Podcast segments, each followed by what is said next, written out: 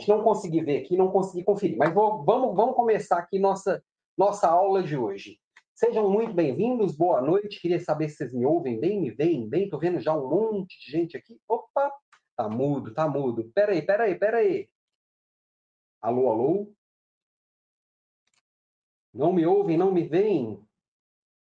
Áudio. Tá, tá, tá, tá, tá, tá, tá, tá. Ai, caramba. Alô, alô?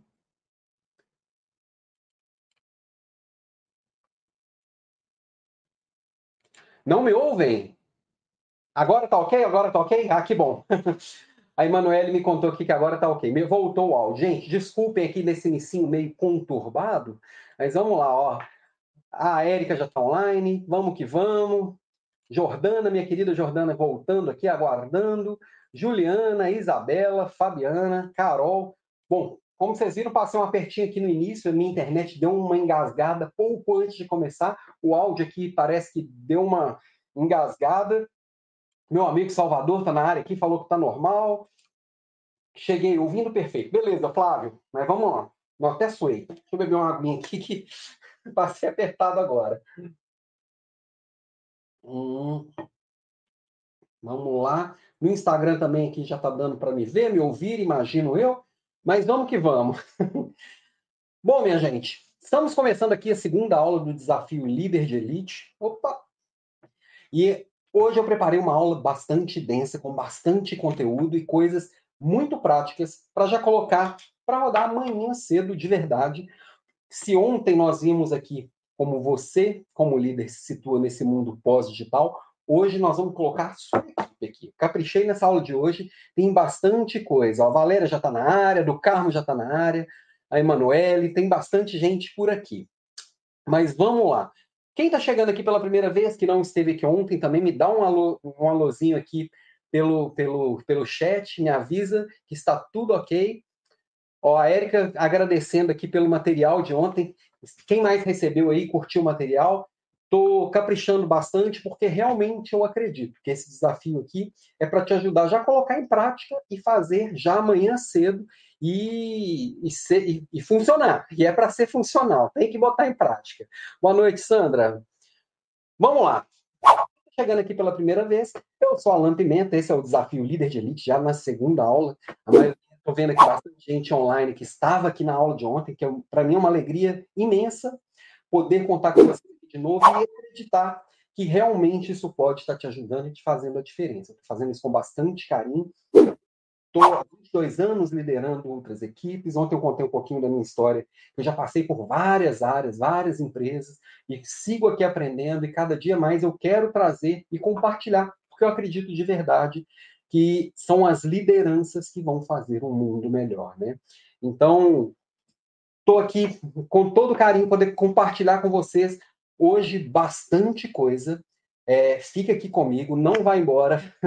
e a gente tem sete dias, são sete dias seguidos de bastante é, conteúdo, mas principalmente coisas muito práticas para poder colocar e realmente fazer acontecer, tá?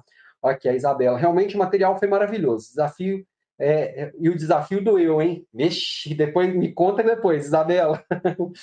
A Regiane, oi Alan, aproveitando o day off por causa da neve e te assistindo ao vivo. Suas aulas são excelentes. Obrigada por compartilhar. Obrigado, obrigado, Regina.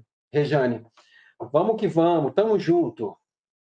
Deixa eu puxar isso aqui um pouquinho para cá. Setor Fênix, boa noite, Isabela. Doeu, mas está sendo muito útil. Isso que é importante, Isabela, porque assim, um desafio é para ser desafiador, como o próprio nome diz. E a gente só se transforma quando a gente se coloca neste desconforto de enfrentar o desafio, né? Então, é, é, às vezes dói. Passar, mudar de nível dói, transformar dói.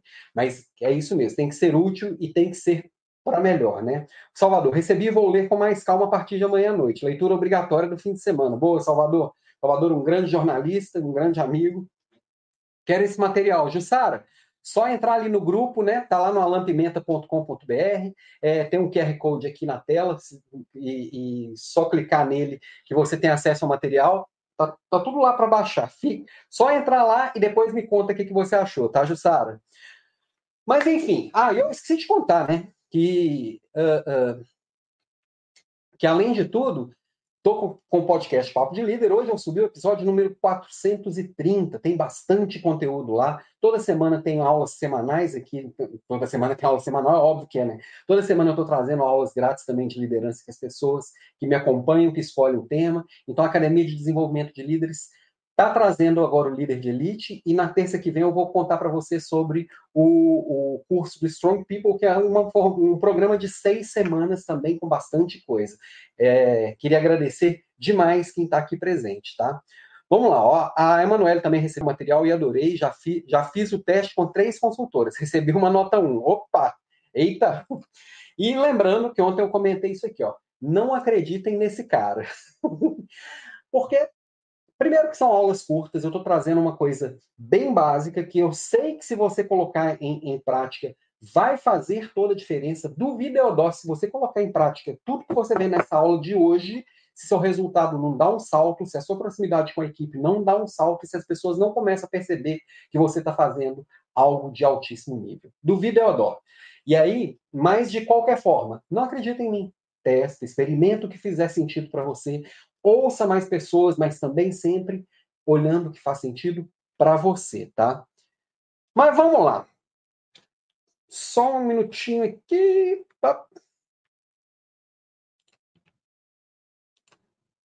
Só um minuto que eu entrei aqui com uma informa, com, com os dados errados, mas vamos lá. Ai, gente, hoje está com emoção, viu? vamos, vamos que vamos. E aí, já pegou papel e caneta? Lembrando que líder bom anota, líder bom pratica. Então, eu sei que muita gente acaba, às vezes, escutando de lado. Dá tempo de rever essa aula, as aulas vão ficar disponíveis até na terça que vem, dá tempo de ver, rever, colocar em prática. E aí, lembrando aqui que na aula de ontem nós vimos bastante coisas, né? Eu vi que algumas aqui já executaram o desafio, já está falando que doeu, mas que, que, que foi legal. É, a aula está lá para ser revista, porque às vezes é muito denso, eu dou uma acelerada aqui por ser uma hora, né? E ontem nós vimos tudo sobre esse mundo pós-digital, por que, que esse mundo é um mundo pós-digital e todas as coisas que já estão acontecendo sobre inteligência artificial, sobre automações, sobre várias outras coisas. Nós vimos cinco valores urgentes, cinco skills urgentes para a gente é, se desenvolver nelas, que o mundo digital, pós-digital, já exige da gente, de nós líderes, Falamos bastante sobre relacionamento humano, quanto é a, o ser humano que vai fazer a diferença nesse novo mundo. E o líder tradicional versus o líder digital, quando a gente pós-digital, que a gente viu o quanto cada uma dessas características ainda é necessária, quando que funciona melhor um líder clássico e quando funciona o líder pós-digital. Foi bem intensa a aula de ontem também, tá? Feita com bastante carinho. Ó, do Carmo também já está lá com papel e caneta em mãos. A Luciene também recebeu material. Então vamos que vamos, que o desafio está só começando. Esse é o segundo passo do nosso desafio. E a grande pergunta da aula de hoje é: alta performance é possível para todos? Ela está disponível para todos? Lá pergunta. então, é, é, a primeira coisa que eu penso quando eu penso em alta performance é quanto que a gente consegue alcançar as pessoas com isso. A gente às vezes separa o mundo em fulano é bom nisso, fulano é bom naquilo, ou fulano é bom ou fulano é ruim. E muitas vezes o mundo ele é muito mais complexo que isso. Eu tenho certeza que você é muito melhor que eu em um monte de coisas, e eu sou melhor que você em algumas coisas. E assim é o mundo, assim é a diversidade. Então, quando a gente consegue ver que pessoas comuns podem sim alcançar a alta performance, a gente vê que líderes que conseguem é, provocar isso nessas pessoas comuns podem fazer toda a diferença, tá? Toda a diferença mesmo, porque é o que vai fazer a diferença de verdade. Então, opa, volta aqui. Na verdade, aquela pergunta é uma afirmação. A alta performance ela está disponível para todos. Basta que a gente tenha disciplina, basta que a gente tenha técnica, basta que a gente tenha percepção e cuidado com o outro. Isso vai fazer toda a diferença, tá? Então, e a gente está junto aqui hoje, eu vou trazer uma série de ferramentas 100% aplicáveis para isso. Mas é sempre bom relembrar que antes de começar o trabalho de mudar o mundo, dê três voltas dentro da própria casa. Isso aqui é a gente falar de protagonismo. Que o que a gente vê muita, muita gente reclamando dos seus direitos, reclamando que não tem isso, não tem aquilo, que ninguém ajuda, que ninguém faz nada. Primeiro vamos fazer o nosso.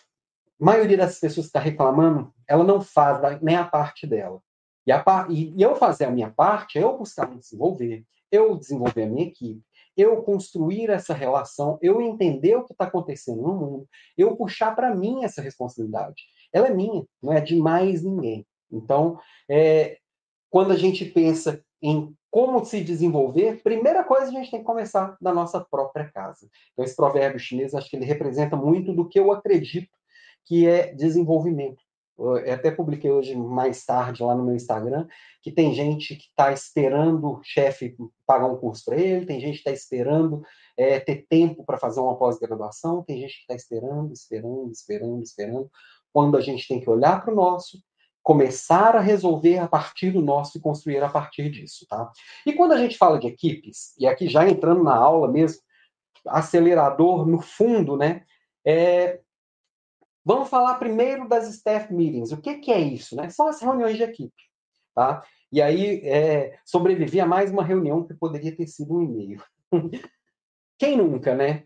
E, e, e, essa frase ela ficou bem, bem mais evidente, principalmente nesse mundo de pandemia que as pessoas estão trabalhando em casa e parece que para poder mostrar que está trabalhando tem que marcar uma reunião. Quando essas reuniões elas podem ser muito mais eficientes e elas têm que ser eficientes, porque isso consome muito tempo, muita energia. É, eu sempre brinco assim que uma das piores coisas do mundo, comenta aqui para mim no chat se você concorda, é um áudio de WhatsApp. Vamos combinar que receber o áudio de WhatsApp é a pior coisa que existe, né? Exceto em um caso, quando esse áudio de WhatsApp ele, ele substitui uma reunião de uma hora e meia. E tem muita reunião de uma hora e meia que poderia ter sido um, um áudio de cinco minutos, de três minutos, ou poderia ter sido um e-mail de 20 linhas. Enfim, a gente precisa ser sempre bem cuidadoso e fazer uma boa reunião, principalmente nós líderes que estamos conduzindo muitas dessas reuniões. Então, para começar, primeiro, primeiro assunto da aula de hoje, quando a gente fala de desenvolver equipe, neste mundo pós-digital, a gente precisa fazer as coisas com muita objetividade e muita produtividade, tá? Então, as, as reuniões, elas, primeiramente, elas têm que ser pré-agendadas, ter um propósito, uma pauta muito claras, tá? Então, é, quando a gente define com antecedência para que, que nós estamos nos reunindo e qual que é a pauta, o que, que nós vamos discutir, todo mundo tem, tem a oportunidade de se preparar, inclusive escolher estar ali ou não. Quantas reuniões a gente acaba não participando que não precisava nem de estar lá, né? Outra coisa é nessas reuniões elas podem ser vários tipos, né? Por exemplo, uma reunião de alinhamento. E eu tenho dói a minha espinha quando eu sou convidado para uma reunião de alinhamento. Por quê? A maioria dos alinhamentos são reuniões, poderiam ter sido e-mails. É só para informar, é só para ler um PPT. E, bom, eu aprendi a ler com 6, 7 anos de idade. Não precisa de alguém ler o PPT para mim. Manda que eu leio.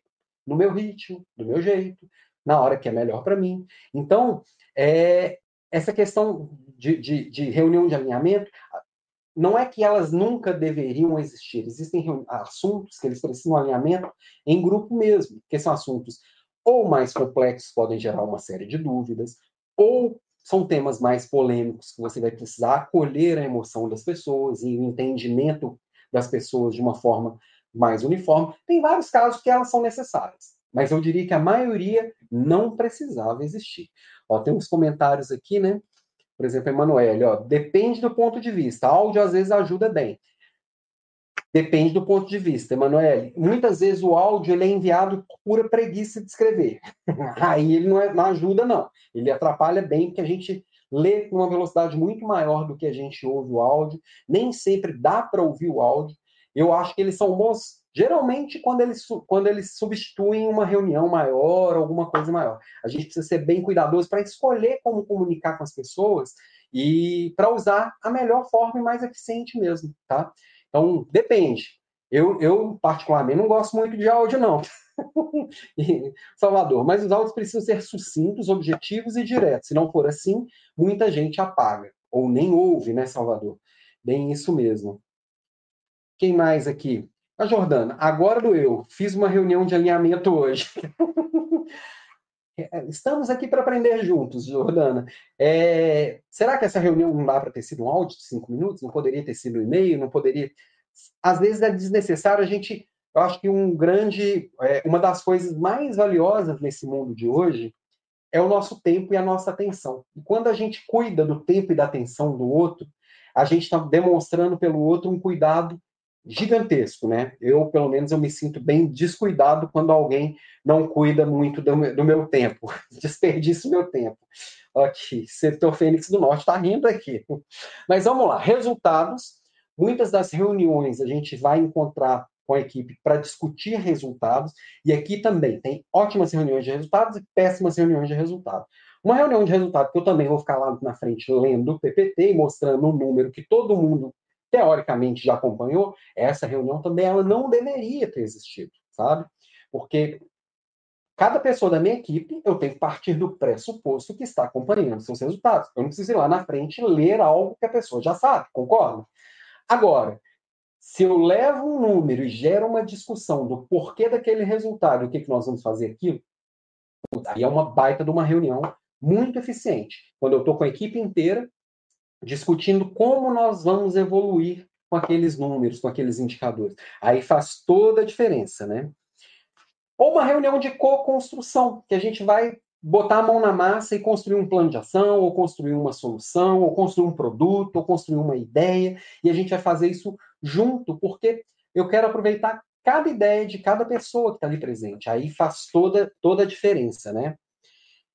E quem agendou sempre é o moderador e facilitador. Então, é, acontece muitas vezes da gente agendar uma reunião com a equipe e ficar lá esperando para ver se alguém faz algo. Não. Se eu agendei, eu tenho que é, é, ter uma pauta clara, eu tenho que ser o um moderador eu tenho que ser o facilitador para as coisas é, fluírem nessa reunião. Então, quando eu penso numa reunião de qualidade, ela vai passar por tudo isso também.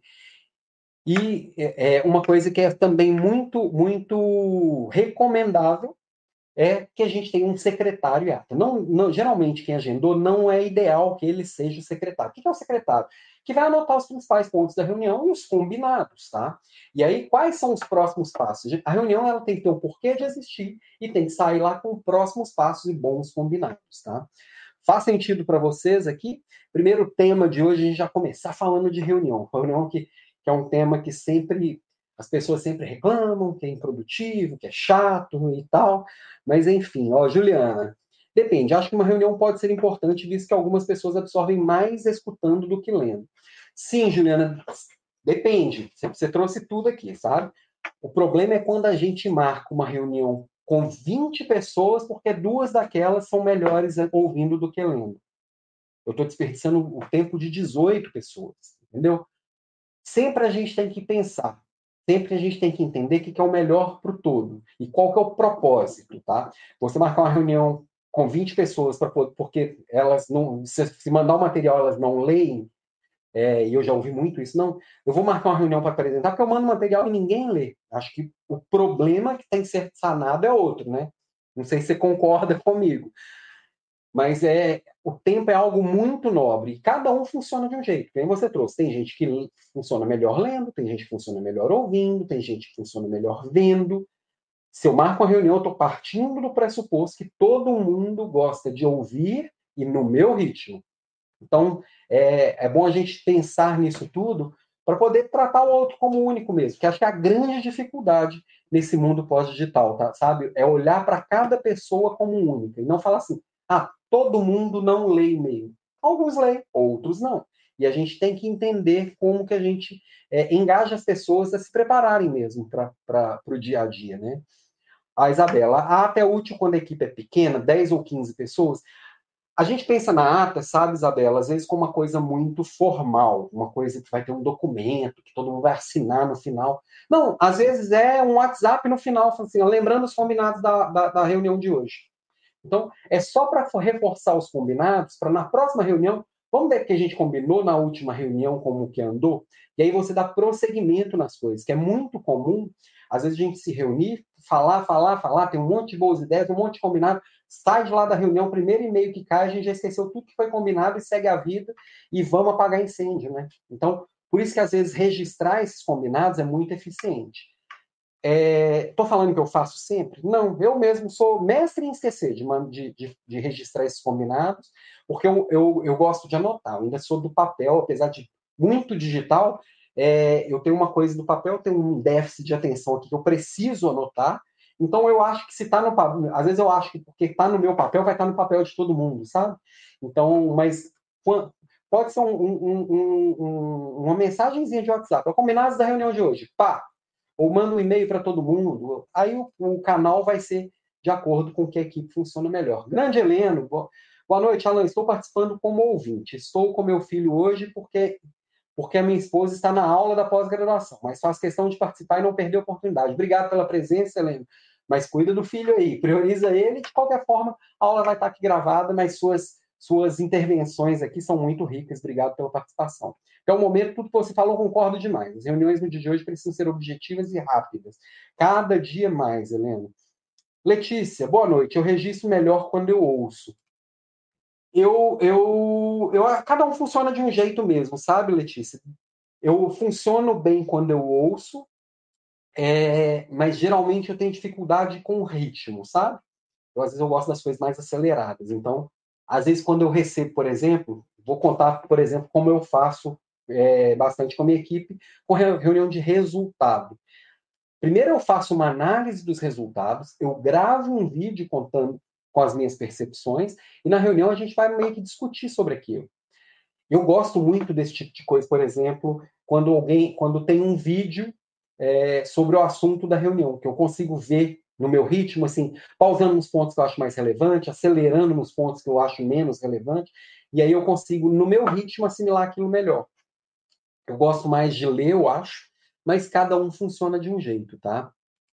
Ó, Isabela, entendi e concordo. Acontece muito esse esquecimento pós-reunião. É, é bem comum, sabe? A gente deixar de lado os combinados e se perder.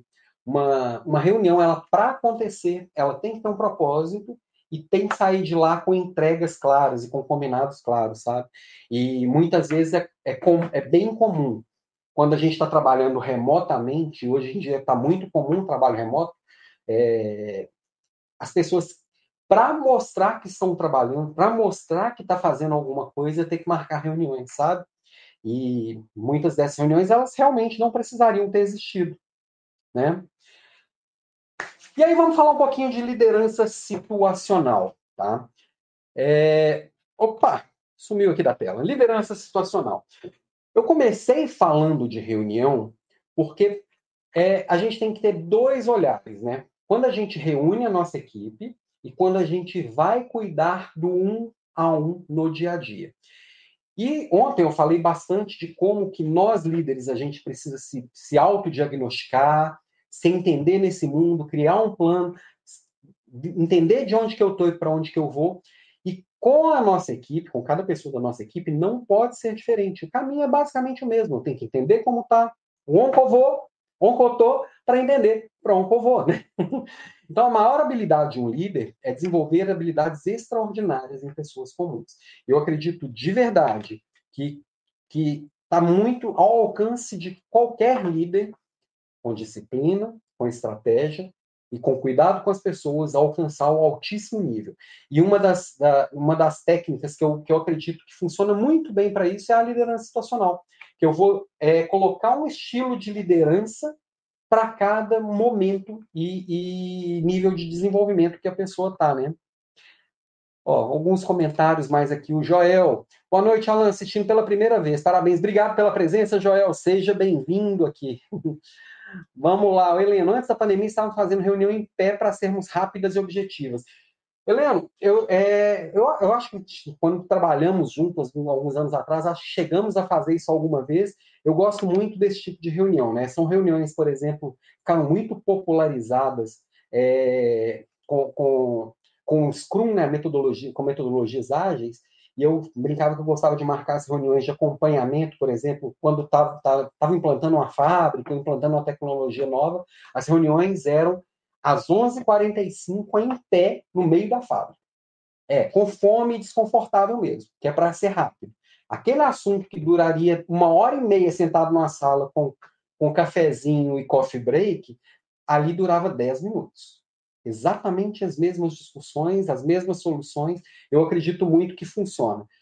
Agora, no, cada um na sua casa já não é tão fácil fazer isso aqui, mas eu acredito muito nesse tipo de reunião de acompanhamento em pé no meio da confusão e, e, e desconfortável.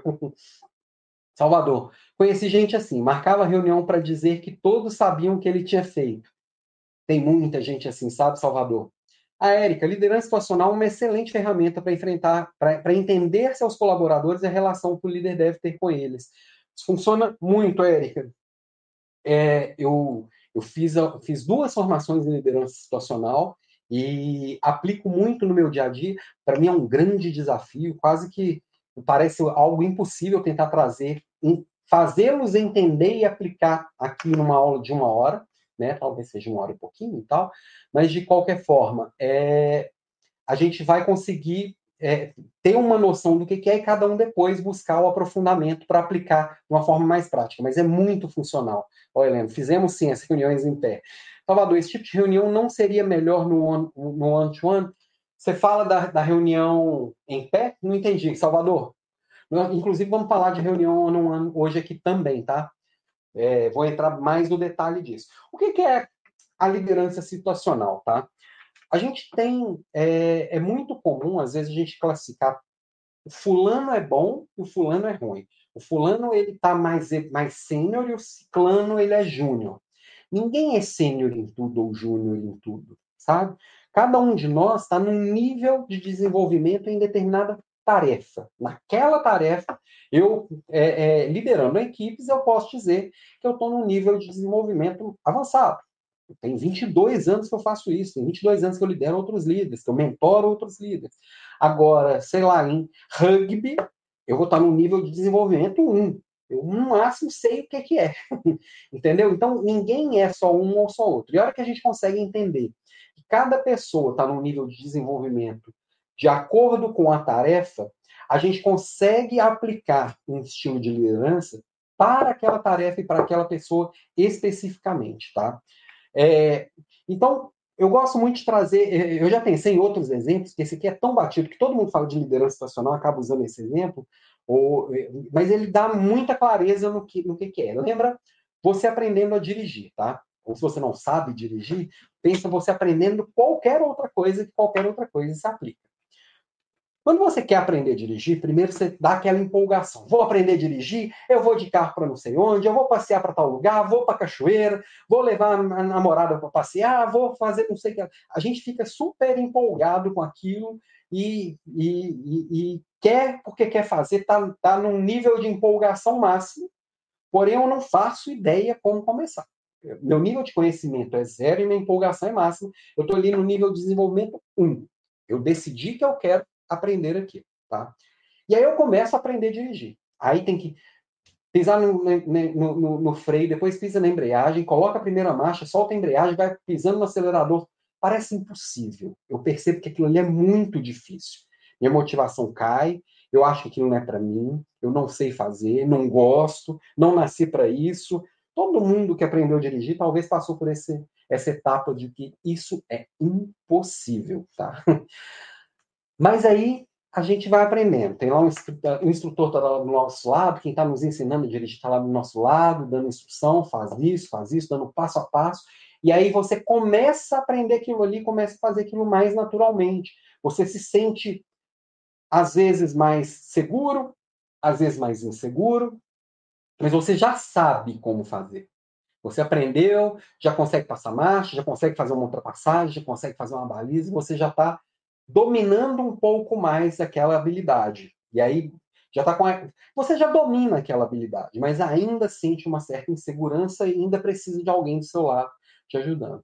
Até a hora que você já não precisa de ninguém do seu lado, você já dominou, você já nem pensa naquilo mais, você passa a marcha enquanto conversa e, e troca de rádio e vai fazendo um monte de coisa porque já se tornou uma coisa natural, né? Já se tornou uma coisa automática. Aí você chegou no nível de desenvolvimento 4.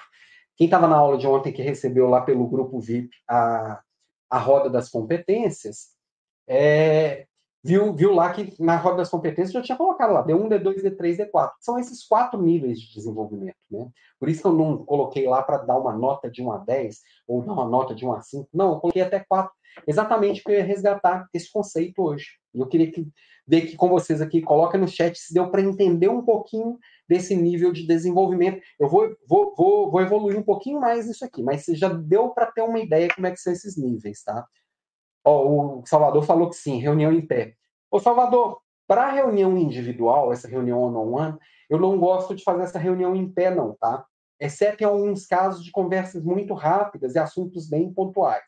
Mas a reunião one-on-one, -on -one, ela precisa de uma profundidade que a gente está à vontade, a gente consegue criar um rapport melhor. Eu consigo me conectar melhor com a outra pessoa. Talvez a reunião one-on-one -on -one, ela não seja tão indicada é, se eu quiser profundidade naquele papo, tá? Carol, liderança estacional é uma ótima opção para liderar, é, para saber lidar com os liderados de forma individual. Lembrando que cada pessoa tem um nível de maturidade por tarefa. Perfeito, Carol. Exatamente. Emanuele, me lembrou meus tempos de autoescola. Coitado do meu professor. Todo mundo passou por isso, Manu. Valéria, você, você assistiu minhas aulas? Valéria, não precisa assistir, eu sei que foram assim. Todo mundo foi assim, ali, ó. O Helena falou que deu para entender. A Sandra, perfeito. Então, assim, a gente vai evoluindo para qualquer coisa que você for aprender. Você vai passar por esses quatro estágios. Todo mundo vai passar por esses quatro estágios. Tem muita gente que no, no nível de desenvolvimento 2 cai fora. É a hora que todo mundo cai fora. Porque fala assim, eu não nasci para isso, eu não gosto disso. É, é a hora que fala assim, ah, eu achei que eu gostava de violão, mas eu não gosto disso. Porque é a hora que encara a realidade, que vê que não é tão fácil quanto imaginava, né? Então, este nível 1, que eu estou ali empolgado, é o principiante empolgado. Eu vou, vou dar alguns nomezinhos aqui para ficar mais ilustrativo, ficar mais fácil de entender. No nível 2, é o aprendiz decepcionado. É a hora que eu desisto, é a hora que eu falo que eu não nasci para isso. E e nesse mundo que a gente tem tanto estímulo, as pessoas estão desistindo muito fácil das coisas. Eu brinco que está tá, tá, tá cada dia mais fácil enfrentar a concorrência, porque a concorrência desiste muito fácil das coisas. Né? Quem passa desse nível 2 chega, se torna um capaz inseguro. Eu sei o que fazer, eu já sei como é, mas eu tenho medo de fazer sozinho, eu tenho medo de fazer mal feito, e até eu chegar no nível 4, que eu sou um autônomo pleno, que é a hora que eu estou dirigindo ali já sem nem pensar. Né? Então, principiante empolgado, aprendiz decepcionado, capaz inseguro e autônomo pleno. Tá? Tá, mas isso é uma combinação, na verdade, né? Esse, esse, esse nível de. Para eu me tornar um autônomo pleno, eu tenho que ter competência e eu tenho que ter comprometimento. São as duas coisas conjugadas que vão me levar nesse mais alto nível e aí de, de desenvolvimento. E eu, como líder, é, eu conseguindo entender qual que é o nível de competência, o nível de comprometimento de cada pessoa, eu vou ter uma noção exata de qual é esse nível de desenvolvimento de cada pessoa em cada tarefa, lembrando que não é a pessoa que está no nível 1, é a pessoa naquela tarefa, tá? Que está no D1, D2, D3 ou D4, tá? E aí, é, eu, vou, eu, eu, eu vou desenvolvendo isso ao longo do tempo. Às vezes a gente acha que a linha de, que a gente vai se desenvolvendo como se fosse uma linha, tô cada dia melhor, né? Às vezes a gente vê aquelas postagens lá de Instagram, torne-se 1% melhor cada dia. Não é exatamente assim que funciona na vida real, né? E aí, é... como que a gente começa, né? Quando a gente está lá no D1, opa, a compet... até no D4, a competência ela vai, vai subindo. Não ficou ruim de ver aqui na tela, mas vamos lá. A competência ela vai sim crescendo linearmente, tá? Porém, no... o, o, o, compromisso ele começa muito alto, eu estou muito empolgado, depois ele cai, lá no D3 ele fica subindo e voltando até chegar no D4, que a competência está muito alta de novo. Então, o compromisso e a competência na linha do tempo, eles não são tão lineares e não são curvas perfeitinhas assim, né?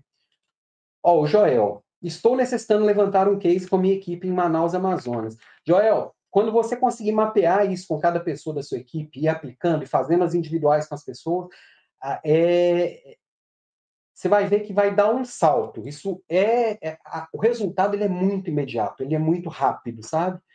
A Isabela, eu ganhei nota 2 em flexibilidade no desafio, faz todo sentido. Na flexibilidade eu digo, isso não é para mim.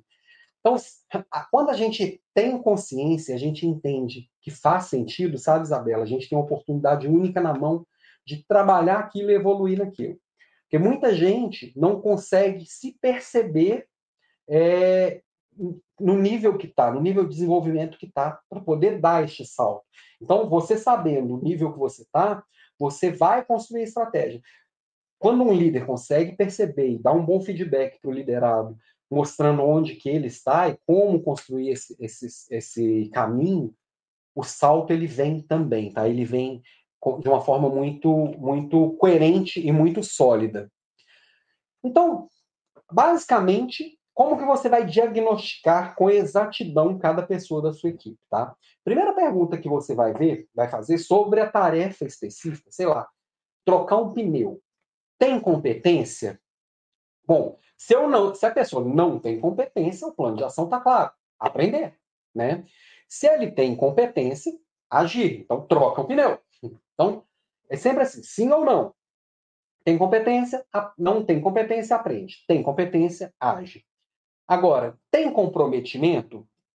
Aí, em todos os casos com relação a comprometimento, a pessoa tem que se dedicar e ter atitude, tá?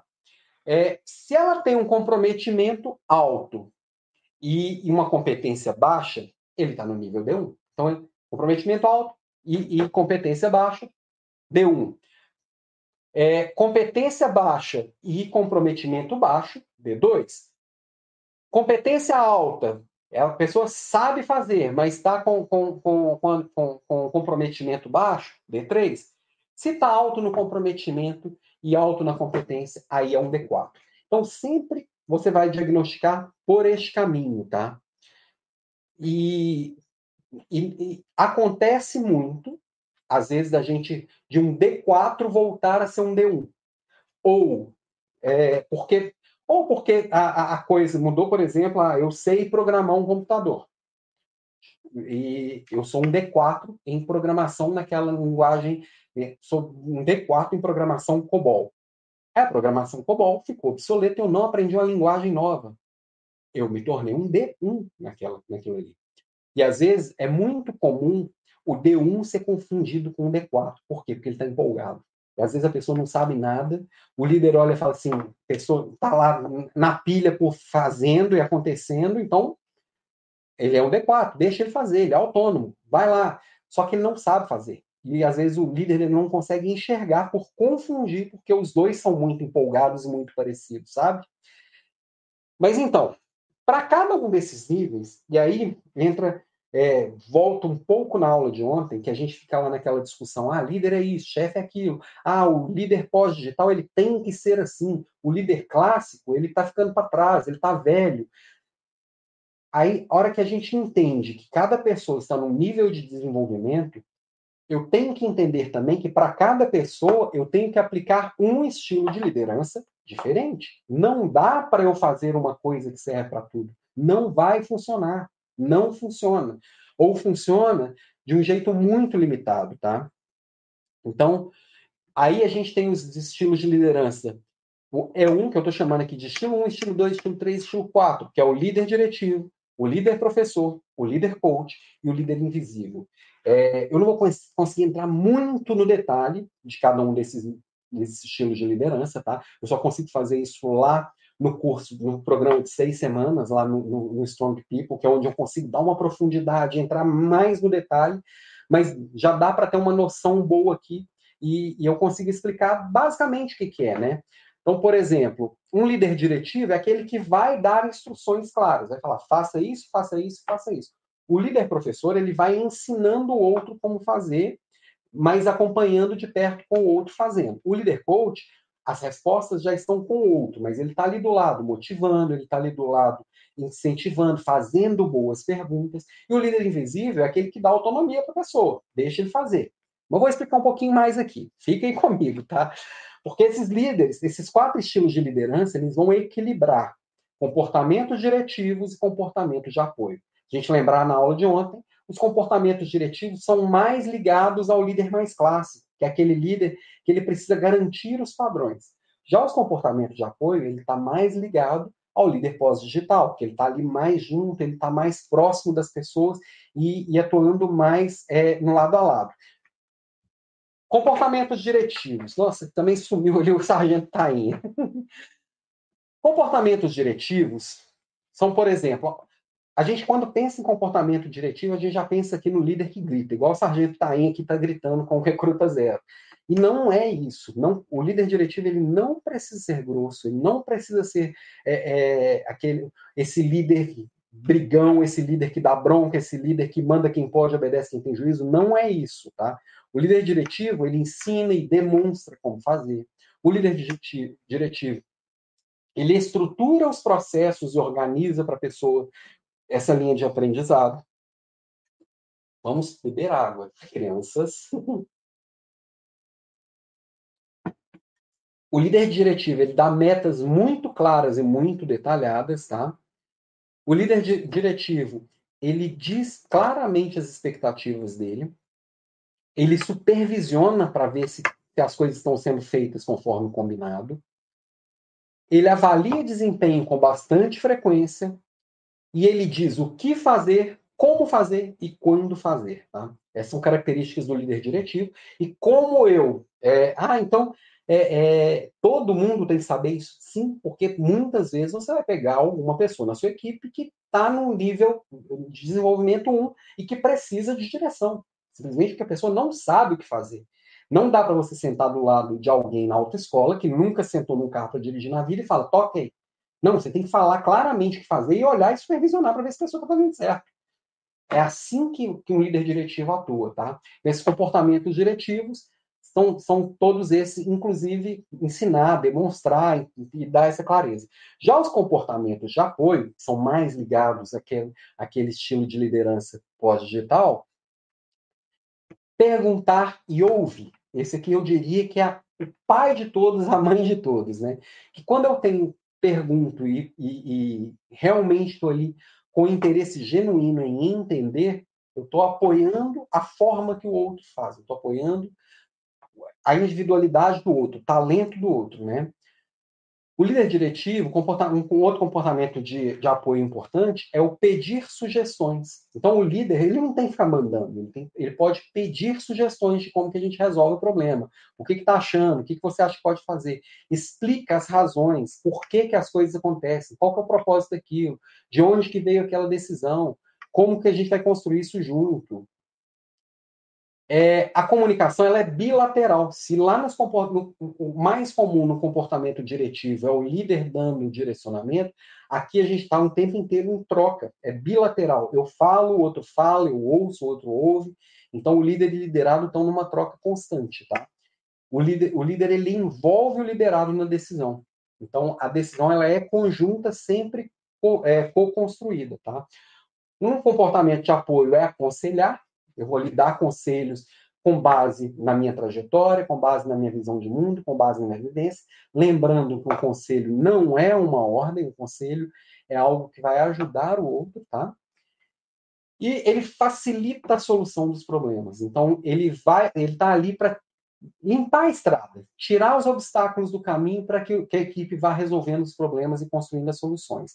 E por último, não menos importante, um, um, um comportamento de apoio que faz toda a diferença é dar o suporte emocional. Tá?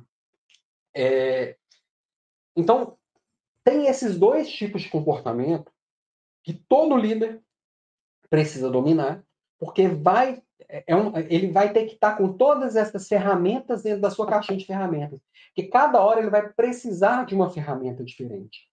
A grande, o, a grande sacada da liderança situacional é você saber qual ferramenta você vai usar em qual momento. Né? Então, se eu tenho lá alguém no nível, no, no nível de desenvolvimento 1, eu preciso usar, abrir minha caixinha de ferramentas dos comportamentos diretivos. Se eu estou lá com, com, com com liderado na, na, tarefa no nível de desenvolvimento 3 ou 4, eu vou abrir a minha caixinha de ferramenta lá nos comportamentos de apoio, tá?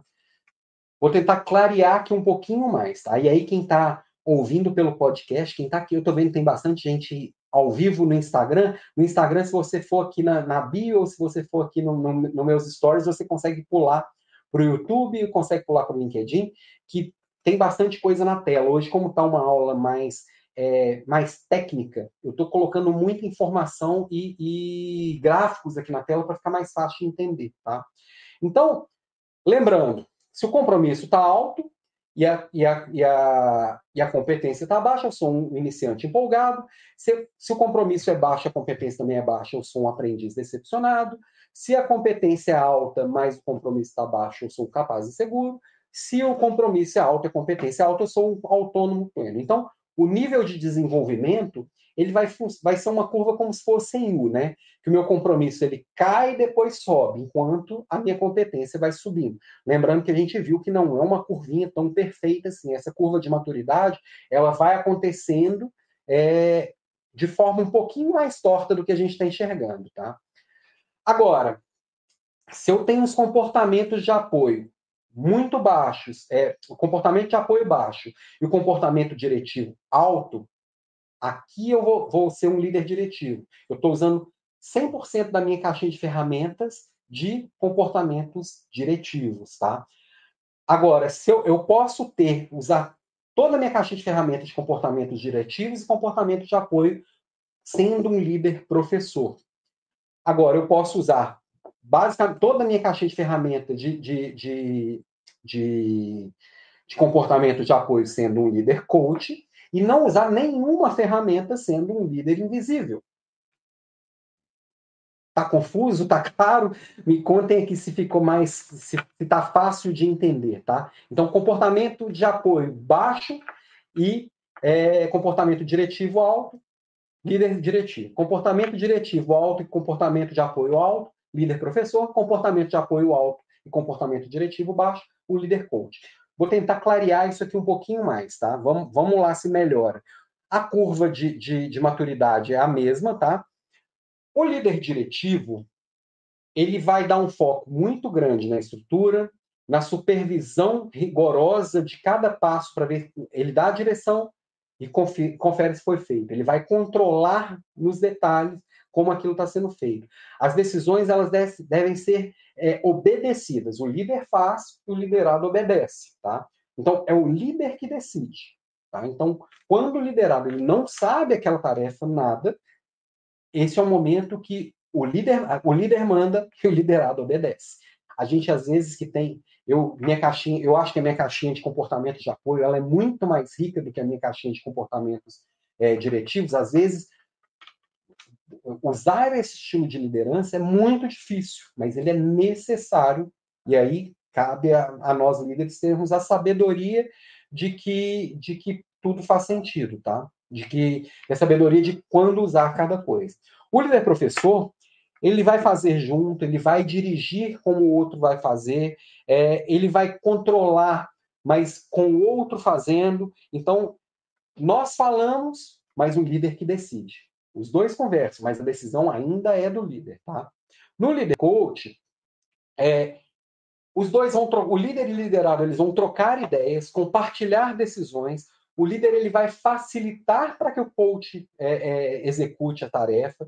Ele vai ouvir, vai apoiar. E aí os dois continuam conversando bastante como líder professor. Mas quem decide quando chega nessa, nessa etapa de, de, liderança do líder coach é o liderado. A, liderança, a decisão sempre é do liderado.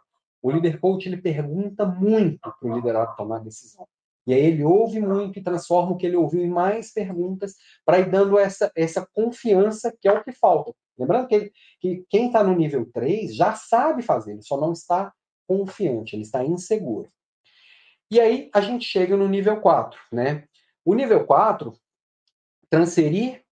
Então, vou delegar para que o colaborador faça, que o liderado faça. Eu vou só avaliar resultado, incentivar é, e provocar para que o, o, o liderado vá, faça mais e vá além. É, os acordos eles são estabelecidos por objetivo, não me interessa como que vai fazer, vamos combinar só o que, que você vai entregar, e é o colaborador que decide, tá? É, todo líder deveria trabalhar para conduzir a sua equipe até um nível de desenvolvimento 4 nas tarefas do dia a dia, nas tarefas da função dele. Na teoria, pensando dessa forma, eu, líder, eu deveria trabalhar para que eu me fizesse invisível, me fizesse desnecessário. O líder deveria estar trabalhando constantemente para se fazer desnecessário. Tá? Tá, mas então, a hora que, que chega, todo mundo for nível 4, não vai precisar do líder? Vai, porque muitos desses que chegam no nível 4 vão embora. Ah, então vou trabalhar para os meus melhores irem embora? Sim. Porque se você não trabalhar para eles tornarem cada dia melhores, eles vão se tornar cada dia piores e eles vão ficar. Então, assim, parece contraintuitivo isso e parece meio louco. Mas quando, quando alguém vai embora da equipe, seja porque foi promovido, seja porque recebeu uma proposta para ir trabalhar em outro lugar, seja por qualquer motivo, mas foi embora para algo melhor, aquela é uma baita uma vitória do líder. Ele construiu aquilo junto com a pessoa. Claro que é a pessoa que fez, mas o líder provocou aquilo, né? Ó, a Erika comentando aqui, líder invisível é o líder que delega. Exatamente. Ele, a partir da hora que o outro é plenamente autônomo, está motivado, já ajuda muito quem não atrapalha. Então o líder passa e, e olha meio que de longe de vez em quando, tá? A Carol, considerando os dois comportamentos, existe que é, é, existe um que seja mais adequado ou depende das variáveis do ambiente? Carol, esse, esse é, é o ponto nevrálgico da coisa, vamos dizer assim. Eu tenho que conhecer os dois comportamentos. Quando que eu vou usar comportamentos de apoio ou comportamentos diretivos? Depende da do nível de maturidade do colaborador naquela tarefa. Então, se ele está com nível de maturidade nível 1 ou 2, eu vou usar mais comportamentos diretivos, tá? Então, até voltar com um gráfico aqui, acho que aqui dá para ver bem legal, sabe?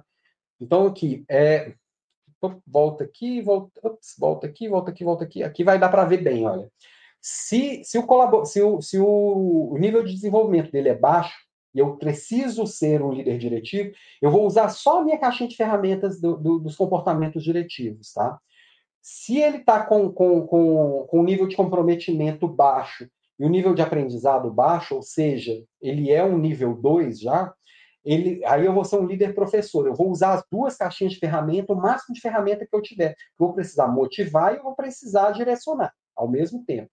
Quando ele já sabe fazer, mas está desmotivado, eu já não preciso usar minha caixinha de ferramenta do diretivo. Essa eu posso guardar.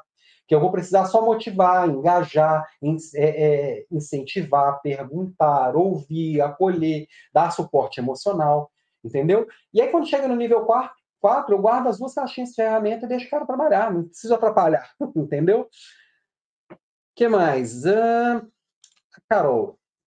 Como identificar qual o melhor perfil a utilizar, um, é, a utilizar e como o líder consegue trafegar entre esses perfis de liderança? Carol, você vai identificar isso através de proximidade, muito boas conversas, tá? A roda das competências que nós vimos ontem, você pode utilizar aquilo ali e, e, ao invés de colocar aquelas habilidades que eu coloquei, aquelas cinco habilidades urgentes, você pode colocar as cinco tarefas principais do seu liderado. Quais são as cinco principais coisas que ele faz? E aí faz o mesmo exercício que nós fizemos ontem, pede para o seu liderado se autoavaliar, e aí você avalia.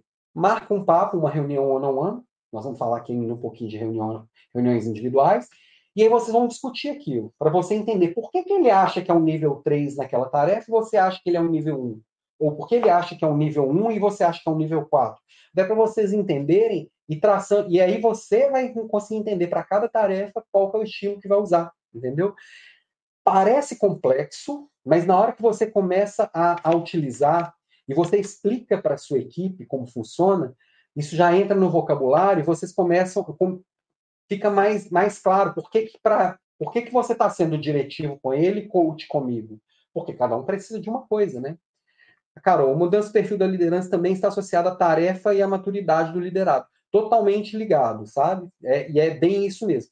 Então, você é um líder camaleão? É, esse é o líder pós-digital. É o que consegue se adequar a cada situação e a cada pessoa, né? Quem mais? Emanuele. Concordo 200% com você, Alan. Aliás, quando o liderado aprende e faz sentido, isso torna uma grande satisfação para o líder. Perfeito, muito bom. A melhor frase que eu vi foi: Eu não sabia que eu conseguiria. A pessoa não imagina o que é o bem que me fez.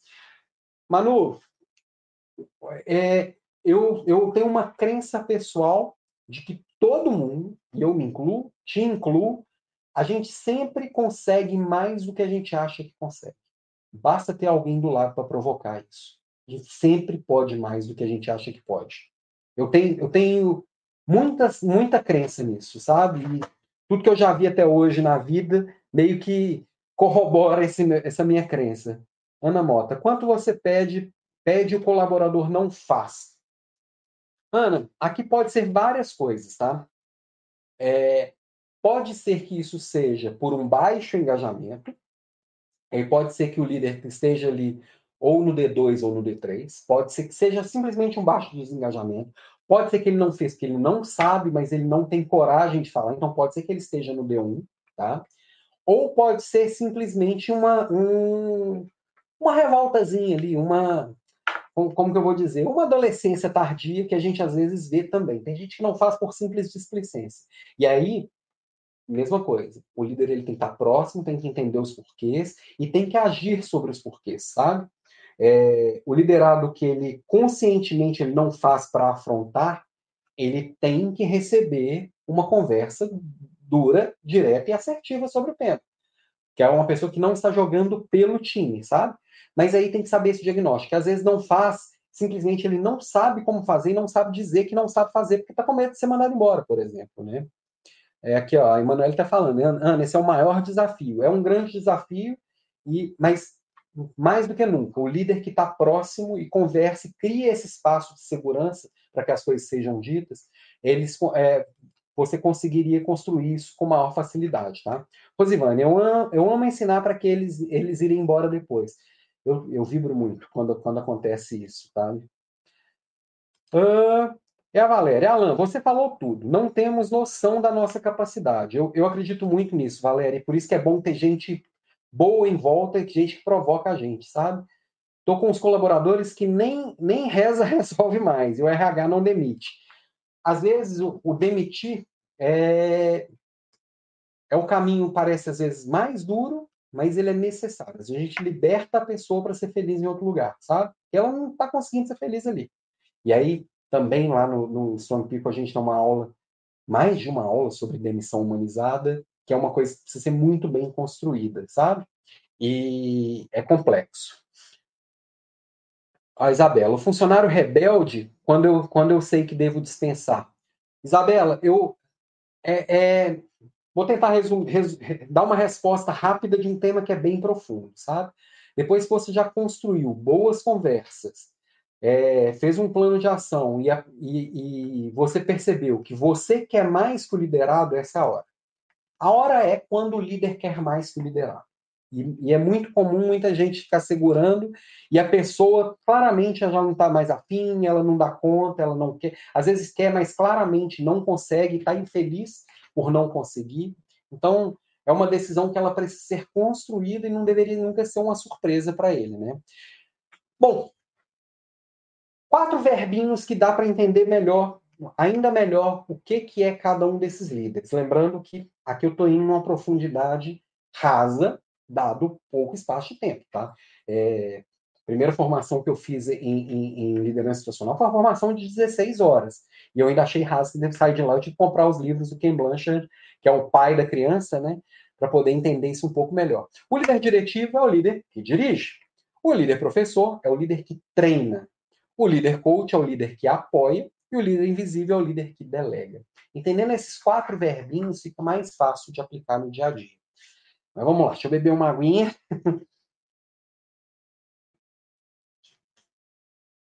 Olha, quem tá, quem não se inscreveu e não recebeu os e-mails, hoje talvez não tenha chegado o WhatsApp, porque por causa do meu probleminha aqui com a internet, tá? Mas os e-mails eu sei que seguiram, porque eu recebo eles também.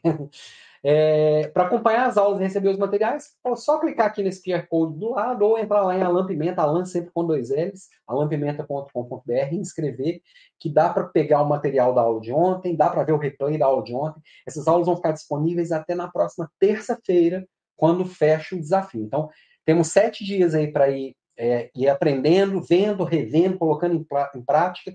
Um monte de gente me marcou no, WhatsApp, no, no Instagram com os caderninhos lá do lado. Eu fico bem feliz quando isso acontece, mostrando que realmente está sendo útil e está fazendo sentido, tá? Vamos falar um pouquinho de reunião one-on-one, tá? Sobre liderança situacional, eu tentei trazer assim, de uma forma prática, talvez um pouco corrida. Depois rever a aula.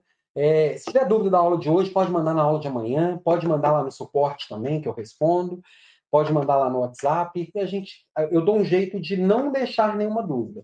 Claro que para conseguir dar profundidade, olhar mais no detalhe, aí é lá na outra formação, lá no Strong People, faz parte de um programa maior, um pouco diferente, tá? Mas não, não é necessário para lá, tem também né, na internet, em vários lugares, você pode comprar os livros do Ken Blanchett. Lembrando que no final aqui do desafio, é, eu vou dar uma lista de livros para quem me contar como foi o desafio, tá? É, bom, reuniões one-on-one. Eu gosto dessa frase do Cortella que diz que um líder corrige sem ofender e orienta sem humilhar. Isso tem muito a ver com, com a liderança situacional, por isso que eu sou muito adepto de o líder explicar para a equipe sobre a liderança situacional, ensinar para ela mesmo.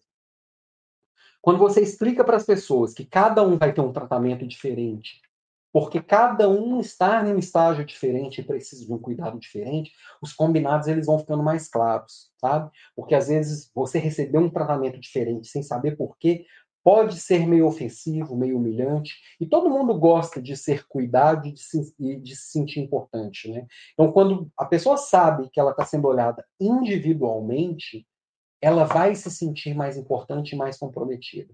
Ela vai, ela vai te dar, ela vai te dar é, vai retribuir isso. A gente, nós seres humanos, nós temos muito isso de retribuir aquilo que a gente que a gente recebe, né? A gente, a reciprocidade é inerente de todo ser humano, né? Então, se eu ofereço cuidado, eu vou receber cuidado. Reunião one-on-one. Esse, esse nome ficou muito popular mais recentemente, mas nada, que nada mais é do que uma reunião individual. Tem muita gente que confunde reunião -on -one com reunião de feedback. Reunião de feedback geralmente é uma reunião one-on-one. Deveria ser sempre uma reunião one-on-one. Mas não é toda reunião one-on-one que é uma reunião de feedback. Tá?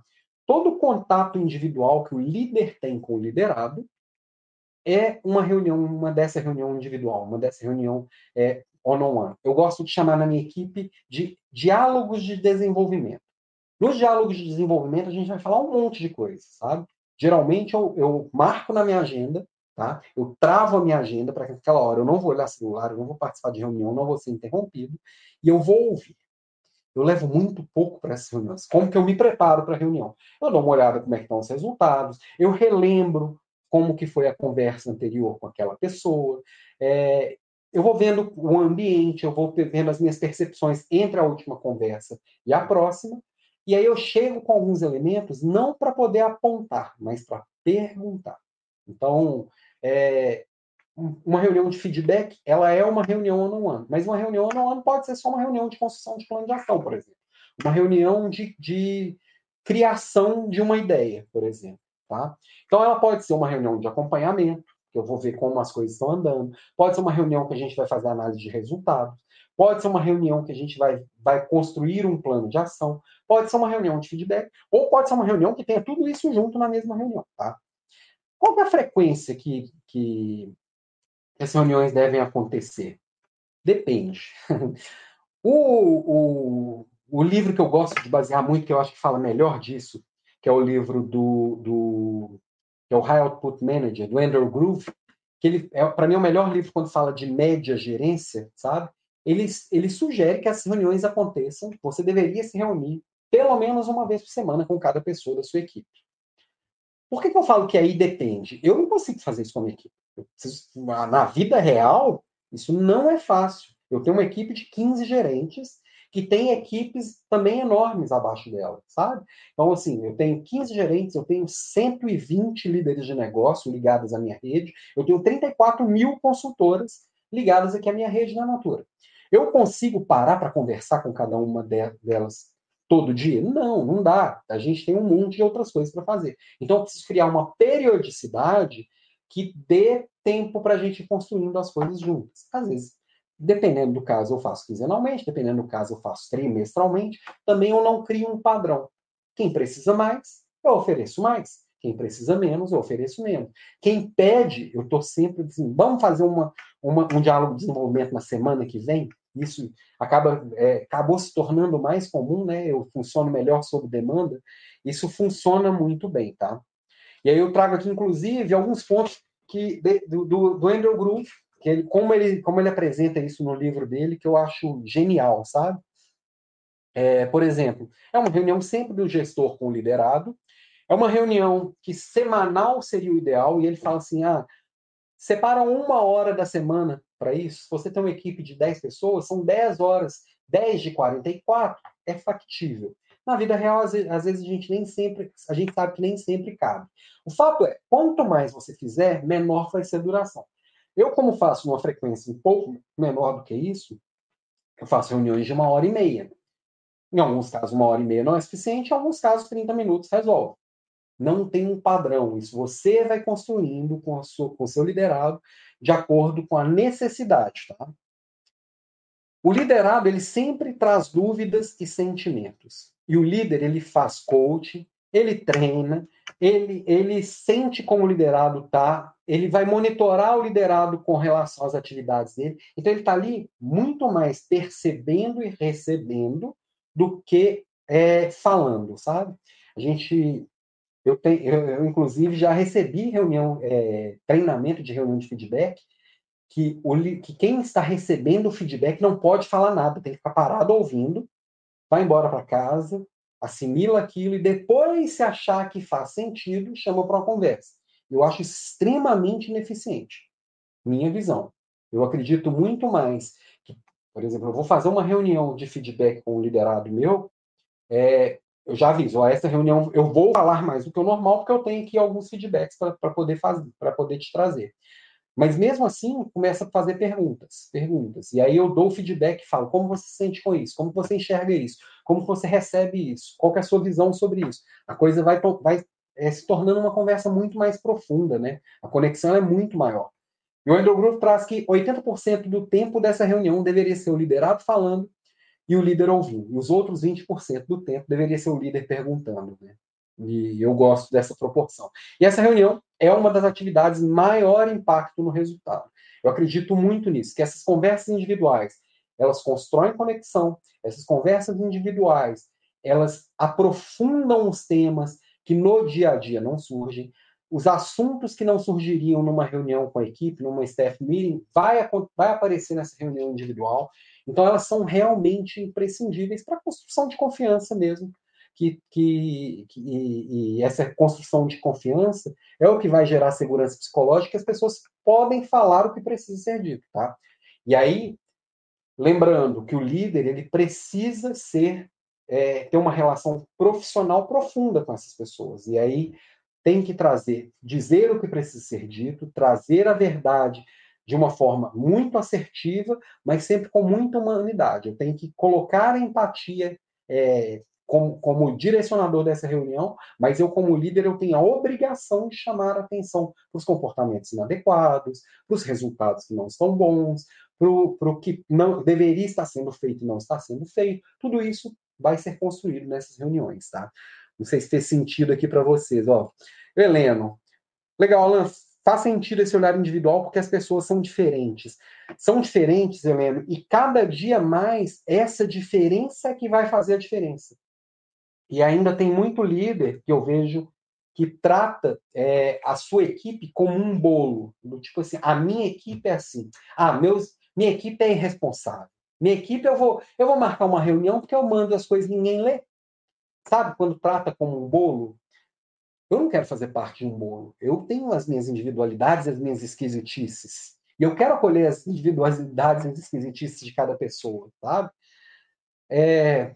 Ale, Alan, qual a sua opinião com relação a apresentar os resultados dos liderados com toda a equipe? Eu acho que é imprescindível, Ale. É... Resultados é uma coisa que precisa ser discutida, sabe? E se eu não, se eu como líder eu não posso apresentar o resultado de todo mundo, porque um vai ficar chateadinho com o outro, um vai ficar enciumado com o outro. Eu tenho um problema muito sério de maturidade e confiança para você trabalhar com a minha equipe. Tá?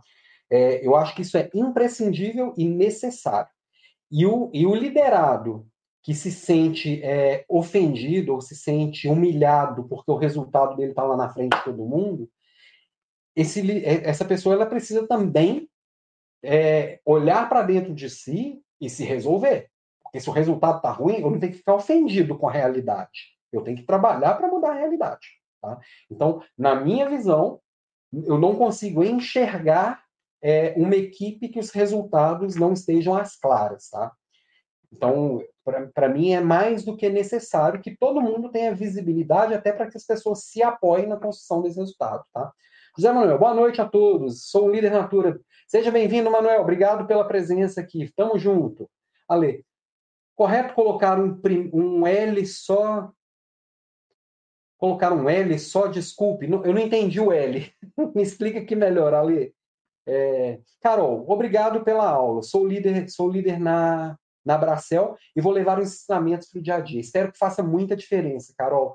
É, eu realmente acredito que, se, que, que os líderes que conseguirem colocar isso aqui em prática vão dar um salto no resultado. Eu acredito de verdade, eu construí isso aqui trazendo para você o que eu, que, que eu aplico e que faz a diferença, tá? É...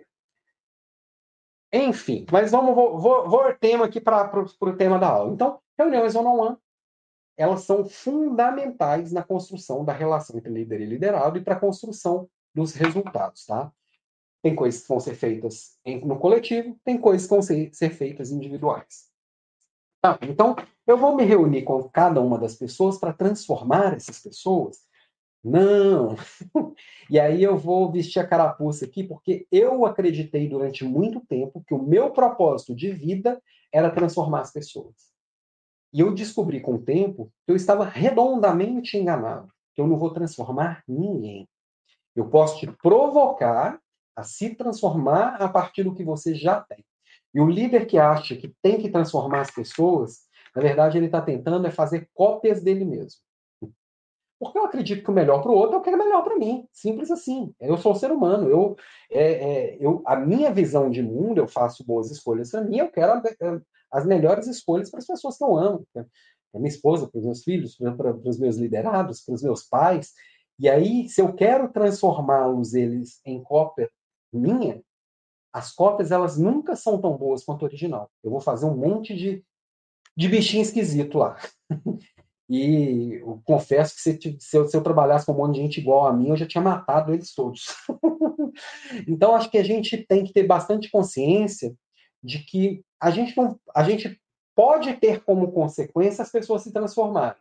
Mas cada pessoa é única e cada pessoa é diferente. Então, cada pessoa tem algo para oferecer, cada pessoa tem uma história de vida, cada pessoa tem uma visão de mundo, cada pessoa tem uma caixinha de ferramentas com seus talentos, com, sua, com, com seus conhecimentos, com as suas motivações. Cada pessoa gosta de uma coisa. Se eu consigo, como líder, entender é, o que cada um tem de melhor, e mesmo que aquela pessoa faça escolhas diferentes da que eu faria, e eu consigo é, engajar essa pessoa nessa escolha, mesmo sendo diferente do que eu fazia, bingo. Aí a coisa explode e a coisa começa a ganhar uma dimensão imensa. Por isso que eu acredito tanto. Aula de ontem. Se eu conseguir entender o meu papel nesse mundo meio maluco, que tudo muda o tempo inteiro, e aí eu consigo fazer tanto, tanto reuni boas reuniões com a equipe inteira, é, gerando trocas, se eu consigo aplicar de fato a liderança situacional e entender o momento de cada pessoa em cada tarefa e eu aplicar ali um estilo de liderança que eu vá potencializar a pessoa naquela tarefa, e aí eu faço boas reuniões individuais, eu vou conseguir potencializar isso ao máximo. Parece complexo ou parece simples? Me conta aqui no chat. Porque o fato é, isso funciona. Talvez assim, eu estou falando aqui meio acelerado numa aula de uma hora, volta amanhã, reassiste, vai parando ponto a ponto. Vê o que, que faz sentido e aplica. Isso aqui tudo dá para aplicar amanhã cedo. Estou trazendo sem aquele peso acadêmico, sem um monte de autores para poder validar o que eu estou falando aqui, é o que eu vivo na prática, sabe? Uh, Vamos lá. Elisângela, posso falar que, nas, que, que, essas reuniões são excelentes. Tem uma colaboradora que hoje seu desempenho 100 vezes melhor do que antes nas reuniões de desenvolvimento. Elisângela, essas reuniões de desenvolvimento, eu, eu gosto de chamar de diálogo de desenvolvimento, né? mas o, o nome é o menos importante. O mais importante é você estar tá com o liderado num lugar seguro, num lugar de, que, que vocês tenham confiança de que acontecer. E esse lugar pode ser no digital funciona muito bem. Meus, meus diálogos de desenvolvimento são digitais. Tem, e não é por causa da pandemia, não. Tem uns mais uns cinco anos que eu faço eles de forma remota, que eu acredito que funciona melhor. Tá? Ana Mota, minha equipe hoje se enquadra é, nos que só fazem o que eu mando e não fazem e não fazem o que eu mando. Ana, a, quando, quando, a equipe inteira parece que assim, eu olho para um por um e parece que todos não estão bem, Aí você tem que voltar e fazer uma reflexão sobre os pontos da sua liderança que estão engajando ou desengajando as pessoas, tá? É, e aí vale uma reflexão profunda, vale você pedir feedback para eles. No princípio, esse feedback ele não vai aparecer. Eu gosto de mandar uma pesquisa para minha equipe, que inclusive já está na época de eu mandar de novo, que eu mando assim: o Alan quer ouvir vocês. E ali eu faço algumas perguntas sobre coisas que não surgem, que eu acho que não surgem naturalmente no dia a dia.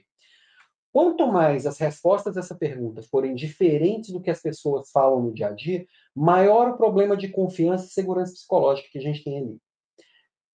Fazendo esse diagnóstico, talvez seja o primeiro passo quando parece que todo mundo é ruim, aí você tem que partir para essas conversas individuais, aí sim vai ter que ser com bastante frequência. Pergunta, pergunta, provoca, pergunta. Porque se você não conseguir desenvolver maturidade e autonomia com essa equipe, talvez para poder gerar essa movimentação, você tem que tocar uma ou duas laranjinhas por no seu tamanho da sua equipe, tá? É, para gerar essa movimentação, é, enquanto, enquanto você não provocar essa ruptura e as pessoas não assumirem para si as responsabilidades, você vai ficar ali o tempo inteiro com o papel de líder diretiva, porque você não consegue sair desse papel, e você nunca vai conseguir subir um nível como líder e, e, e, e ter um papel mais estratégico. Então, talvez o, o, que você precisa construir talvez seja um pouco mais longo, um pouco mais profundo, tá? Mas sempre vai se olhar. Primeiro, o que que até, até olha aqui, as aulas aqui elas estão construídas, são sete aulas, elas são muito pensadas de passo a passo. Ontem nós começamos falando assim: olhe para mim, como eu estou, onde eu estou e para onde eu vou. Eu como líder, o que, que eu posso melhorar? Agora, assim, como que eu desdobro isso na minha equipe? Como cada pessoa da minha equipe está, né? Tentei ser me fazer entender, mas é, é, complexo, não é tão simples mesmo, tá, Carol? Nosso papel é explorar o potencial de cada liderado e fazer com que eles se superem. Sempre é provocar, sempre é explorar esse potencial. E quando a gente consegue provocar, e o potencial, lembra que o outro não está enxergando o potencial que ele tem. Você líder, se estiver próximo, você vai enxergar. E aí, quando você provoca e o outro começa a fazer coisas que ele nem imaginava, todo mundo gosta, todo mundo se empolga começa, quando começa a fazer coisas que não se imaginava fazendo, né? Carol, muito complexo, mas possível. Complexo e simples ao mesmo tempo. Bem isso, Helena. Bom, gente, nessas conversas, uma das coisas que é bem importante, e acho que isso aqui serve bastante para o que, que a Ana Mota traz aqui para a gente, é nas conversas firmarmos compromissos efetivos. Tá? Nessas conversas individuais, uma coisa que tem, sempre tem que estar presente, não só nas individuais, mas nas em grupo também, nas, nas reuniões de equipe também. E um compromisso efetivo, ele é formado por um pedido eficiente e uma promessa eficiente. Não dá para ser só eu pedir, o outro não prometeu, não é um compromisso efetivo. Quando vocês fazem bons combinados, é o quê? Um pedido eficiente. Eu vou pedir para quem vai fazer. Tem nome e sobrenome? Qual pescoço que eu vou apertar se não for feito, né? O que exatamente precisa ser feito? Dá, dá, dá clareza no que precisa ser feito. Quando precisa ser feito. E quando, né? Assim, a mês de setembro. Não. Dia, hora e, e, e por que aquilo vai ser feito. E desses quatro aqui do pedido eficiente, eu diria que o que mais as pessoas falham e mais faz a diferença é o porquê. Por que, que eu estou pedindo isso? Qual é o contexto? Para que, que isso aqui vai ser feito? Fiz o pedido eficiente, tá? Que tem quem, o que, quando e porquê. Aí o outro, ele me devolve uma, uma, uma para ele me devolver uma proposta eficiente, ele não pode falar só sim, chefe, sim, senhor. Não, ele tem que parar e pensar. Ele tem todos os recursos para fazer aquilo. Outra coisa, a partir da hora se eu, que eu consigo fazer aquilo, se eu sei fazer, se eu tenho as ferramentas, se eu tenho os recursos, Aí eu vou dar uma resposta clara. Sim, posso, ou não, não posso por causa disso, ou não sei te responder agora, preciso, preciso é, fazer um aprofundamento e te respondo até o dia tal e hora tal, ou isso eu não posso, mas eu posso me comprometer com alguma outra coisa, ou sim, mas sob as seguintes condições.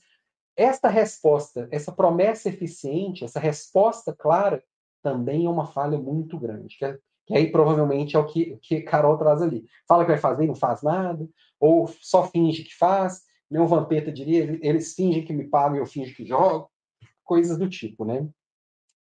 Mas vamos lá, já estou bem atrasado, mas estou caminhando aqui para o final.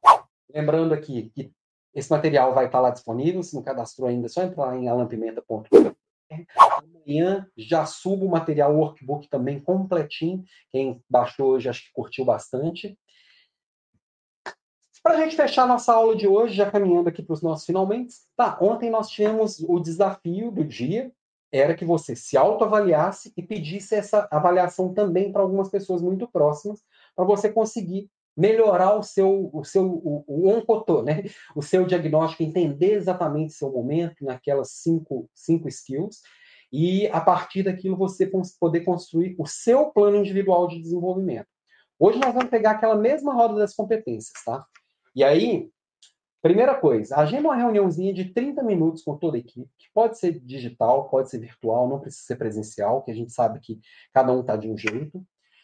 Reforça as prioridades do ano. Acho que comece essa reunião lembrando, não sei se você já fez essa reunião no ano, se já tiver feito meia hora dá, se não tiver, aí aprofunda, fala assim, esse ano queremos fazer isso, isso, isso, isso, isso, essas são as expectativas, esse é o nosso planejamento estratégico. Aí você mostra para eles a roda das competências, com aquelas cinco habilidades, tá? Explica a liderança situacional. O que, que é um nível 1, um, um, um D1, D2, D3 D4. Mostra para eles. Explica como que funciona a liderança situacional, tá? E por que você está fazendo esse diagnóstico. Avisa para a equipe que vai marcar com cada um uma reunião individual, que vocês vão conversar sobre aquela roda. E aí, marca uma reunião de uma hora e meia com cada um, que você, é, que você vai pegar aquela rodinha, faz a sua avaliação, a pessoa vai fazer a autoavaliação, vocês podem conversar por, sobre cada um daqueles pontos, tá? Dá para fazer aquilo com as tarefas e tal, mas começa pela, por aqueles, por aqueles cinco, aquelas cinco skills de ontem, tá? E aí, quando a equipe é muito grande, aí você tem que priorizar. Ah, eu tenho uma equipe de 80 pessoas. Pega lá os, os, cinco primeiros e os cinco últimos, tá? Por exemplo, são as pessoas que estão puxando seu resultado para cima, as pessoas que estão puxando seu resultado para baixo, os outliers. Este meio deixa para depois. Não pega, não cai no erro de pegar só quem é ruim, não. Que aí é, gera resistência para essas reuniões. Começa pelos melhores, pega os melhores primeiro, aí chama os piores e vai conversando com essas pessoas. Quando você entende o que, que acontece nos extremos, certa forma, você está conseguindo entender também muito do que acontece no meio, tá? O foco, lembra que nessas conversas o foco é sempre no liderado, ele é o foco da conversa, não é você líder. Reforça a frequência e fala assim: ó, nós estamos falando hoje, vamos voltar a falar daqui uma semana, daqui um mês, daqui 15 dias, e aí reforça que, que isso passa a ser uma, uma, uma prioridade, tá? Deixa eu ver aqui uns últimos, alguns comentários, os últimos comentários aqui, papapá. Emanuele, isso vale para nós líderes com consultores? Ah, Manu, bom, boa pergunta sua, tá? é, eu vi que tem que, que você está aqui e tem algumas outras pessoas que são líderes de negócio Natura. E tem, mas tem muita gente fora do universo Natura, e apesar de eu estar há 15 anos na Natura, esse trabalho que eu estou fazendo aqui é bem independente mesmo e é, e é para um líder de uma forma geral. O líder de negócios Natura, ele tem uma característica diferente de outros líderes. Porque o líder de negócio na, na Natura, na verdade, ele é um empresário, né? É um, é um líder, vamos dizer assim, um líder sem equipe, vamos colocar entre aspas. Por quê? Como se você tivesse uma franquia, sei lá, da Cacau Show. Você recebe ali, você está empreendendo do lado de uma marca, você tem uma equipe de clientes, você tem uma equipe de você tem um grupo de clientes, você está é, cumprindo algumas, alguns padrões que estão ali descritos no manual, no, no manual de franquia, e você vai cumprir alguns combinados de resultado. Para quem não conhece aqui o, o, modelo de negócio da Natura, nós temos um, um, modelo de negócio que tem a consultora, que é independente, qualquer um de vocês, é, inclusive sugiro que faça, pode fazer o seu cadastro para vender Natura, tá? E você vai desenvolver um negócio de comprar produtos e revender, tá? É, e existe uma equipe de líderes de negócio, que são consultores Natura também, que tem ainda um papel de, de engajar essas pessoas na atividade. Então, o, isso tudo aqui vale para o líder de negócio? Algumas coisas sim e outras não, tá? Quando eu penso que, por exemplo, no, do, de tudo que a gente falou hoje, é, das reuniões de equipe, acho que é bem aplicável. As reuniões é, individuais, ela é bem aplicável. Liderança situacional, entre aspas, porque você não tem essa relação de liderança formal com essa pessoa, tá? Essa relação ela não existe mesmo. Então você vai é, entender, vai, você vai aplicar muito mais para dentro de si, entendendo qual é o momento de cada pessoa. Então, por exemplo, você percebe que a pessoa é um nível 1 é, em cobrança, um nível 4 em vendas. Você vai ali aplicar para mostrar para ela passo a passo, como uma líder diretiva, como aplicar a cobrança, tá? Então, peguei o exemplo aqui, mas se tiver algum, algum é, executivo de alguma outra marca, é, tinha gente de outras marcas também me acompanham aqui, marcas de cosmético também, outras marcas de venda direta e também franqueados de algumas empresas. Para o empreendedor, muita coisa aplica e outras nem tanto. É legal você parar e fazer uma reflexão do que, que faz sentido, sabe? Então, é aqui, ó, por exemplo, você sabe que temos grupos grandes, provavelmente você está tá cuidando de grupos de 300 pessoas, 300 e poucas pessoas. Então, se você conseguir conversar com as pessoas, e aí pode ser presencial, pode ser digital, efetivamente dedicar, separar um tempo da sua semana para conversar com as pessoas, ponhamos que assim, você consegue conversar com 10 pessoas por semana. Em, em, um mês você conversou profundamente com 30 pessoas. E aí usa aquela estratégia, pega cinco melhores e cinco piores. Que aí você começa a ter uma noção muito clara do que está acontecendo, sabe? Teoricamente, elas não, não, não têm obrigação. Teoricamente, não. Elas não têm obrigação. Do mesmo jeito que você não tem obrigação de nada. Você é empresário. Você é dono do seu negócio. E elas, mesma coisa. Por isso, preciso ganhar a mentoria. Sim, hoje, 289. E aí, relembrando aqui o ganhar a mentoria, quem não estava na aula de ontem, Basicamente é o seguinte: cadê o livro, hein? Ah, tá aqui, cara.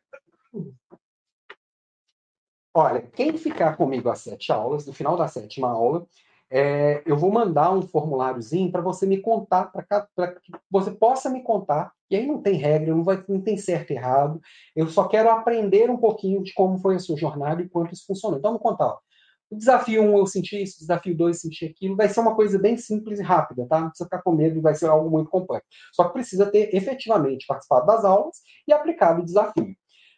Os formulários que eu receber, todo mundo que me mandar já ganha automaticamente um, um livro aqui com 50 indicações de livro de todos os assuntos que nós vimos aqui na aula. Então, fala assim: este assunto você pode aprofundar por esse livro, este assunto você pode aprofundar por esse livro. Então, você ganha sem, só, só respondendo para mim. Dentre os, os, que eu receber aqui, eu vou escolher dois, com, com as respostas mais completinhas e que me derem mais insight. Aí é, eu vou escolher mesmo, tá? Um vai ganhar um livro, um livro desse aqui do Simon Sinek, Líderes Servem por Último, que é sensacional, e um vai ganhar uma hora de mentoria comigo na faixa, assim, uma mentoria que eu cobraria bem caro por ela, até porque eu não tenho agenda. Se quiser pagar caro por ela, hoje você não consegue. Mas eu vou dar de presente para uma pessoa, e aí, quem entrar no, no, no, no, grupo Strong People, que eu vou falar mais na semana que vem, vai ter mais oportunidades também de mentorias e de algumas outras cositas mais, tá? Mas, enfim, beleza. Desafio dado. Esse um pouquinho mais complexo que o de ontem. Esse de ontem doeu, esse vai doer um pouquinho mais. Mas o desafio é simplesmente você apresentar para as pessoas e já agendar essas primeiras reuniões, tá? E, e aí depois me conta como é que foi. E aí a grande pergunta aqui, que eu acho que tem tudo a ver com a pergunta lá da, lá da se não me engano, da, da Ana, não lembro se foi a Ana ou a Carol que falou que tinha uma equipe complicada. Se eu tenho pessoas muito limitadas na minha equipe, né? E ali a equipe do Tabajara, por exemplo, Aí nós vamos ver mais na aula de amanhã. Você não pode perder de jeito nenhum a aula de amanhã, que é como desafiar a excelência da equipe. Amanhã nós vamos entrar bastante nisso. Eu já dei um spoilerzinho aqui um pouco no papo, no, no nosso papo de hoje, mas é, amanhã a gente vai se aprofundar muito mais, tá? E aí, próximos passos, então, a gente tem. Hoje foi o segundo dos sete passos, né? A gente viu aqui hoje é, que alta performance ela é sim possível para todos, desde que a gente coloque é, é, disciplina, a gente coloca estratégia, a gente coloca cuidado com as pessoas. Amanhã a gente vai ver como desafiar a excelência da equipe. Depois de amanhã, é, no sabadão, quero ver quem vai estar aqui no sabadão, situações complexas e soluções adequadas. Domingão, desenvolver a si mesmo e ao outro todos os dias. Segunda-feira, time engajado e autônomo, e autônomo, uma visão prática. E na terça-feira, encerrando o desafio, liderança eficiente sem se matar de trabalhar. Porque não adianta a gente adoecer entregando alto resultado na, na empresa e baixíssimo resultado no check-up, né? E para fechar nosso papo de hoje, só lembrando que a gente precisa mudar o nosso modelo mental, a forma que a gente enxerga as coisas. Os problemas que nós criamos no mundo não serão resolvidos pelos mesmos níveis dos pensamentos que os criaram. Albert Einstein, fechando a aula de hoje, Desculpem pelo atraso, acho que eu me empolguei aqui um pouquinho, mas nos vemos amanhã na nossa terceira aula do Desafio Líder de Elite. Beijo para vocês e até mais.